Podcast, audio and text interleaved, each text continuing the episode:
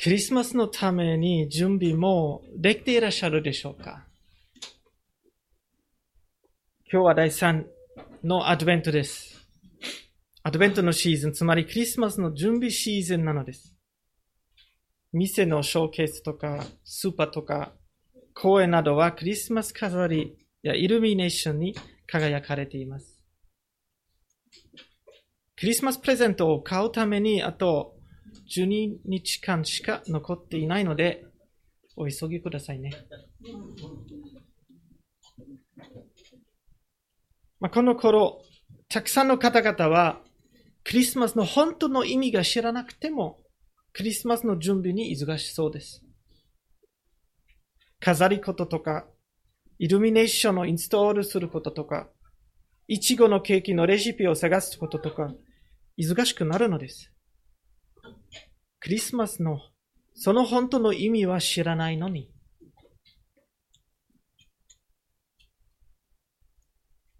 6年間半、大見東選挙キリスト教会で奉仕していました。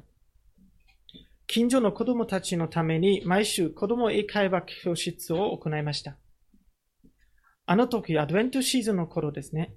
子供英会話の時、ある男の子が教会のクリスマス飾りを見て、特にこのクリストの高端のディスプレイに興味がありました。それで、科目小屋、あ家畜家畜小屋とその人形を見ながらこう言いました。では、イエス様はどれですか？イエス様はどれですか？この男の子と同じように、たくさんの方々はクリスマスとイエス様とは関係があるのを知ってはいるのですが、クリスマスの基本的な意味の知識からはまだ遠く離れているそうです。すごく悲しいと私は思っております。クリスマスとは一体何でしょうか？それでなぜクリスマスには準備が必要でしょうか？このアドベントシーズンは何の役に立つでしょうか？まあ、クリスマスとは愛のフェスティバルとも呼ばれています。この頃、クリスマスではロマンチックな愛が中心となってお祝いされています。営利的に言うと、クリスマスとはバレンタインデーのアップグレードでしょう。もう少し。バレンタインデーより少し上ですね。しかし、教会でクリスマスを愛のフェスティバルというと、意味は全然違いますね。ロマンチックな愛は強いかもしれませんが、短命の愛なのです。ロマンチックな愛は熱烈がかもしれませんが、抵抗力は弱い愛なのです。しかし、クリスマスの愛とは、ロマンチックな愛よりずっと強いし、熱烈だし、永遠に変わらない愛です。ある子供の聖書には、この愛について次のように表現されています。神様の愛は決して諦めない。変わらない。いつも、いつまでも続く愛です。この完璧な愛をクリスマスの中心としてお祝いしましょう。ある男の子が聞きましたね。イエス様はどれですか？クリスマスにはそれは一番大切な質問だと思います。それはクリスマスの基本なのです。クリスマスならやはりイエス様のことなのです。イエス様の誕生日です。ところで、ラハが赤ちゃんのイエスを紹介したとき、その男の子が驚いて言いました。え？イエス様はそんなにちっちゃいの？本当です。イエス様はちっちゃい赤ちゃんとしてこの世に来られました。このちっちゃい赤ちゃんの中に神様の完璧な、すべて優れる、優れる愛を示しています。持っています。クリスマスはただ愛のフェスティバルだけじゃなくて、神の愛のフェスティバルです。このちっちゃい赤ちゃんのうちには神様の愛が完全に宿りました。コロサイ人への手紙2章9節を読みします。キリストのうちにこそ神の満ち満ちたご性質が形をとって宿っています。神様は人となってこの世に来られたことというのはクリスマスの本当の意味なのです。神様がこのように降臨、到着されたのです。それがアドベントの意味ですね。到着。アドベントはラテン語で到着というという意味です。お客さんたちの到着のために準備が必要だと同じように、アドベントという到着のためにも準備が必要です。神様の到着のために、神様の受け入れるために心を開いて神様のアドベントを備えて待ちましょう。神様のアドベントは3つあります。このタイムラインで説明させていただきます。一つ目のアドベントは約2000年前のことですが、初めてのクリスマスでした。神様は人となり、小さい赤ちゃんとしてこのように来られました。その第一名のアドベントを覚えるためにクリスマスをお祝いします。二つ目は、現在のことです。イエス様を信じて心の内に迎え入れることなのです。赤ちゃんイエスは大きくなって私たちの贖いのために十字架で死に、三日目に復活されました。これを信じる者には永遠の命が与えられるのです。イエス様はイエス様を愛する者の心の中に宿ってくださいます。イエス様を信じる者の心に神様が到着されます。それは皆様個人の霊的なアドベントです。イエス様はこう言われます。ヨハネの福音書14章23節です。誰でも私を愛する人は私の言葉を守ります。そうすれば私の父はその人を愛し、私たちはその人のところに来て、その人と共に住みます。皆様はどうでしょうか？この霊的なアドベントを経験したことがあるでしょうか？心を開いて、キリストを心の中に迎え入れましょう。それは現在のクリスマスの意味なのです。三つ目のアドベントは将来のことです。イエス様の再臨のことです。イエス様が再びこの世に来られるのをイエス様ご自身は予告されました。今日の聖書箇所から、ルカの福音書21章、27節をもう一度お読みします。その時人々は人の子が雲のうちに偉大な力と栄光とともに来るのを見るのです。イエス様はこのことについて話された後、すぐに打ち切られ、捕まえられ、裁かれ、十字架で殺され、葬られてしまいました。しかし、イエス様は罪や死に打ち勝って三日目に蘇られました。それは第一目のアドベントの目的で、イエス様の降臨の目的でした。それで、新しい年代が始まりました。それは恵みの年なのです。恵みの年代。第二コリント6章2節神は言われます。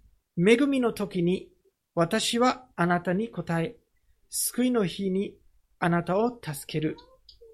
見よ、今は恵みの時、今は救いの日です。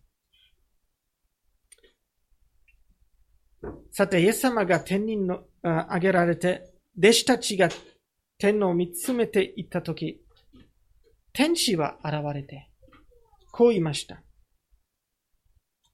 使徒の働き、一章十一節です。ガリラヤの人たち、どうして天を目上げて立っているのですか？あなた方を離れて天に上げられたこのイエスは、天に昇って行くのをあなた方が見たのと同じありありさまで、またおいでになります。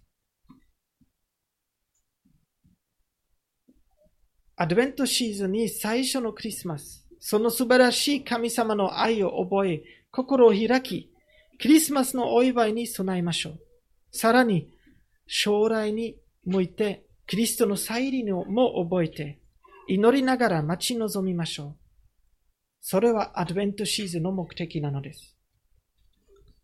アドベントの3つの場面を全部覚えてクリスマスのために準備しましょう。今は恵みの時。今は救いの日だからです。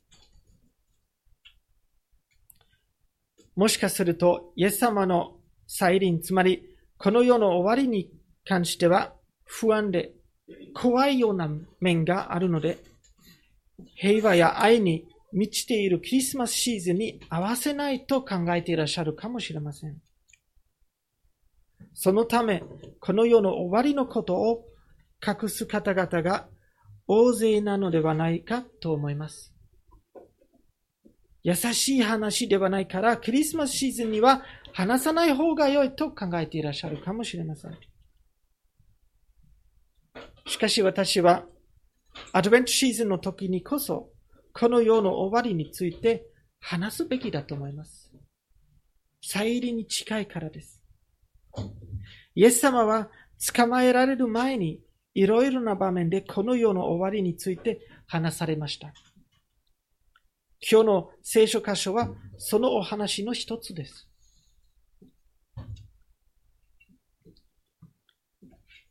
ルカ21章25節から26節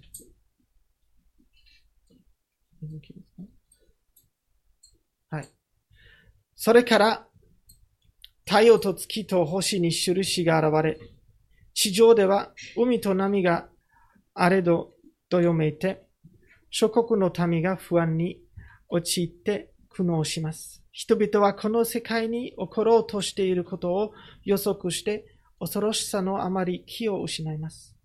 天のもろもろの力が揺り動かされるからです。この記述によると、この地球だけではなくて、宇宙全体の滅びが始まるそうです。その時、月、太陽、星などの要素を見ればわかるようになります。このことが始まると、人間がまだ経験したことのないように、海が激しく動くことで、みんな大変怖がるようです。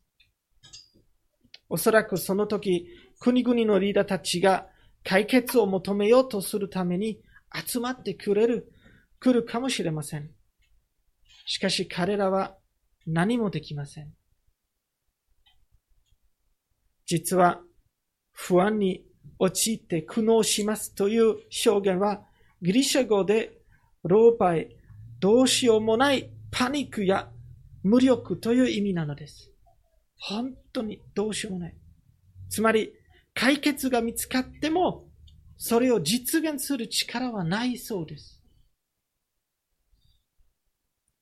この怖い印、その前兆を想像してみると、この世の終わりに関する恐れや不安に満ちている方々の気持ちを思いやれると思います。しかし、クリスマスの前にこそ、在臨の再臨について話さなければなりません。クリスマスにぴったり合うと思います。なぜかというと、この世の最後の時が近づければ近づくほど、怖い出来事が増えて皆様は怖がるかもしれませんが、しかし、最初のクリスマスに表された神様の言いようのない完璧な愛を覚え覚えるなら、この世の終わりの印に関しても希望が与えられます。怖い印を希望の印に変えてくださいます。クリスチャンはこの印のことが分かっているからです。この印を見るなら、イエス様が近づいてこられて、もうすぐ到着されると分かります。イエス様がこう言われます。これらのことが起こり始めたら、身を起こし、頭を上げなさい。あなた方の贖いが近づいているからです。イエス様は何回も弟子たちに教えられました。この世の終わりの印を見ても恐れてはならない。頭を上げなさい。ところで、もし私たちがこの世の終わりまで生きていないのとしても、自分の最後の日、つまり死ぬことに対して怖がることがあると思います。恐れてはならないと何回も繰り返していっても、救いを確信していっても、怖がることがあると思います。私たちは何に対して怖がっていっても、この世の終わりの恐ろしい出来事とか、自分の最後の日のに対しても、イエス様はこの言葉で私たちの恐れを沈めて、私たちの信仰を強めてくださいます。これらのことが起こり始めたら、身を起こし、頭を上げなさい。あなた方の贖いが近づいているからです。この世の終わりでも、自分の日の終わりでも、この御言葉覚えして覚えてください。目を上げなさい。あなた方の贖いが近づいているからです。頭を上げることとか、上げることとは、来ようとされる救い主に対する喜びや望みの表情なのです。誰の方に向きますか？全部新しくするお方、すべての涙を拭き取ってくださるお方、すべての悪意や病気や死や苦しみを終えられるお方、つまり、救い主イエス・キリストの方に私たちは向きます。この視線によって希望や喜びが増えるのです。このアドベントシーズンにこそ、これは必要なのではないでしょうか。現代も、まあ、コロナ、またいろいろな恐ろしいことが起こっていますけれども、不安、また恐れがあります。だからこそこのアドベンシーズンに、イエス様に向けて、再臨の待ち待ち望みましょう。再臨の日のに準備ができていらっしゃるでしょうか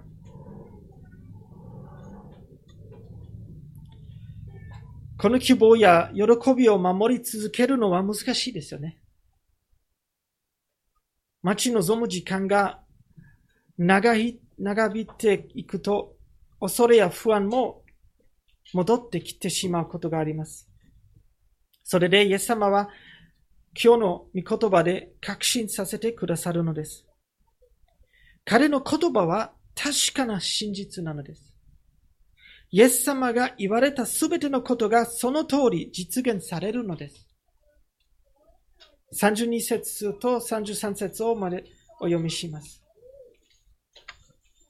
誠にあなた方に今すべてのことが起こるまで、この時代が過ぎ去ることは決してありません。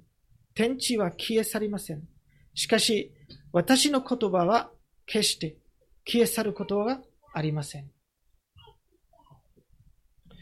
この32節の時代という言葉はグリシャ語で民族という意味もあります。まあ、この文脈ではユダヤ人という意味なのです。神様の御言葉が真実であることを確かめる一つの印としては、このようにはいつまでもユダヤ人がいる、残るというのです。ナチによるホロコーストでも、現在のイスラム過激派による脅迫でも、ユダヤ人は決して過ぎ去らないように神様がユダヤ人を守ってくださるのです。なぜというと、ユダヤ人の正しさによるわけではありません。ただ神様の約束、イエス様の予言によります。神様の言葉は真実で確かです。これらの印によってわかるようになります。イエス様の言葉は確かで真実です。イエス様は再び来ますから恐れてはなりません。続けて34節と35節を読みします。あなた方の心が、宝刀や深酒や生活の思い煩いで押し押しつぶされていて、その日が罠のように突然あなた方に望むことにならないようによく気をつけなさい。その日は全地の表に住むすべての人に突然望むのです。ノアの時代では人々は食べたり飲んだり、めとったり、とついたりしていっていたが、もうすぐ来る洪水に対して無関心でした。同様にイエス様が来られる日まで人々は無関心だそうです。だから一番必要な準備とは、無関心な生活様式に沈み込まないように気をつけない、気をつけることなのです。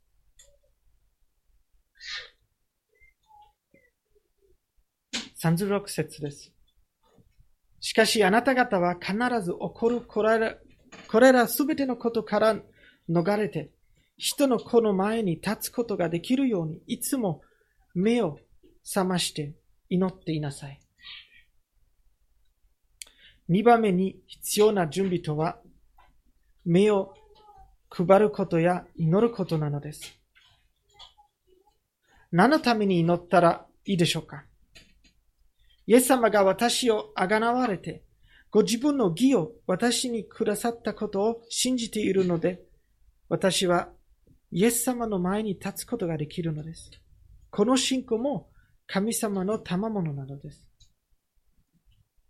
私たちはイエス様の前に立つことができるために、自分の義に頼らないように、油断せずに祈りましょう。また神様が私たちの心を支配し、私たちの勝手な思いに打ち勝ってくださいますように祈りましょう。私たちは自分で自分を救うことができません。ただ神様が救うことができるのです。だからこそ、それを恐れないため、忘れないために、いつも油断せずに祈りましょう。そうすると、この世の終わりの印は怖くなりなくなります。逆に私たちを希望の喜びに満たします。怖い前兆を希望の印へ変えてくださるのです。最後にもう一つが必要です。イエス様の再臨を待ち望みながら、他の方々のための取りなしの祈りが必要です。または、その方々のところへ行って伝えることが必要です。まだ再臨に準備はできていない方々が大勢いるからです。実はそのために私たちはまだここにいるのです。そのため、キリストの教会がここにあるのです。そのためにこの世はまだ残っているのです。今は恵みの時、今は救いの日。頭を上げなさい。贖いが近づいているのです。今年のアドベントシーズンには、イエス様の再臨のことを忘れないで、油断せずに祈りましょう。お祈りします。聖なる神様、身のめたたえます。このクリスマスに近づいていけばいけるほど、あなたの再臨のことも覚えさせてください。この世の終わりの印がどんどん増えてきました。恐れや不安が感じている方々が大勢います。どうか、あなたの素晴らしい愛、あなたの素晴らしい約束を覚えるながら、喜びに満ちて、あなたの証人として用いてください。この希望や愛を伝えられるように助けて導いてください。この祈りを主イエスキリストの皆によってお祈りいたします。